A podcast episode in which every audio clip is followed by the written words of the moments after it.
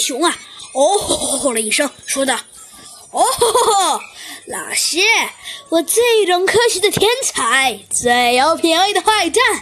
呃，好像好像的确，呃，不对，老师，我是没注意。反正我当初，我当初，我当初正在，呃，我当初正在，呃，正在正在，呃，弗兰熊说到这儿啊，说不下去了。”在一旁的小猴嘿嘿咯咯咯的笑道：“呃，老师，刚刚他在啃半根棒棒糖，啃得正香呢，根本就没有注意到。”呃，哦哦，好吧。鸭嘴兽校长的表情露出了一脸尴尬，然后他又咳嗽了几声，把目光转移到了小猴身上。嗯，那请问你呢？那老师，我不太确定，但是我……就在这时。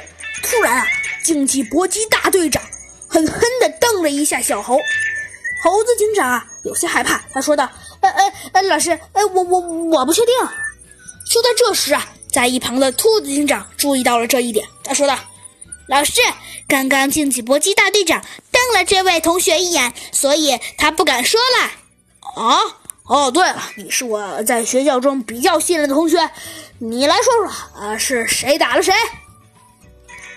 老师，如果我没记错的话，应该是竞技搏击大队长，好像是走着走着，然后就突然撞了一下呃这位小白虎同学，然后他们俩就打起来了。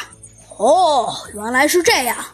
这么说的话，就在这时啊，突然竞技搏击大队长啊一下子就变得火冒三丈，他一下子呀就冲向了小兔，可兔子警长啊临危不乱，他轻轻的。微微一抬手，结果呀，就一拳打在了竞技搏击大队长的头上。竞技搏击大队长啊，一个踉跄，一下子就吃了个狗啃泥。竞技搏击大队长啊，连滚带爬的爬了起来，说道：“你你打人！”这回呀，鸭嘴兽校长可真的看见了，他说道：“好啊，你你这个不知天高地厚的小同学，我要让你。”尝尝我鸭嘴兽的厉害！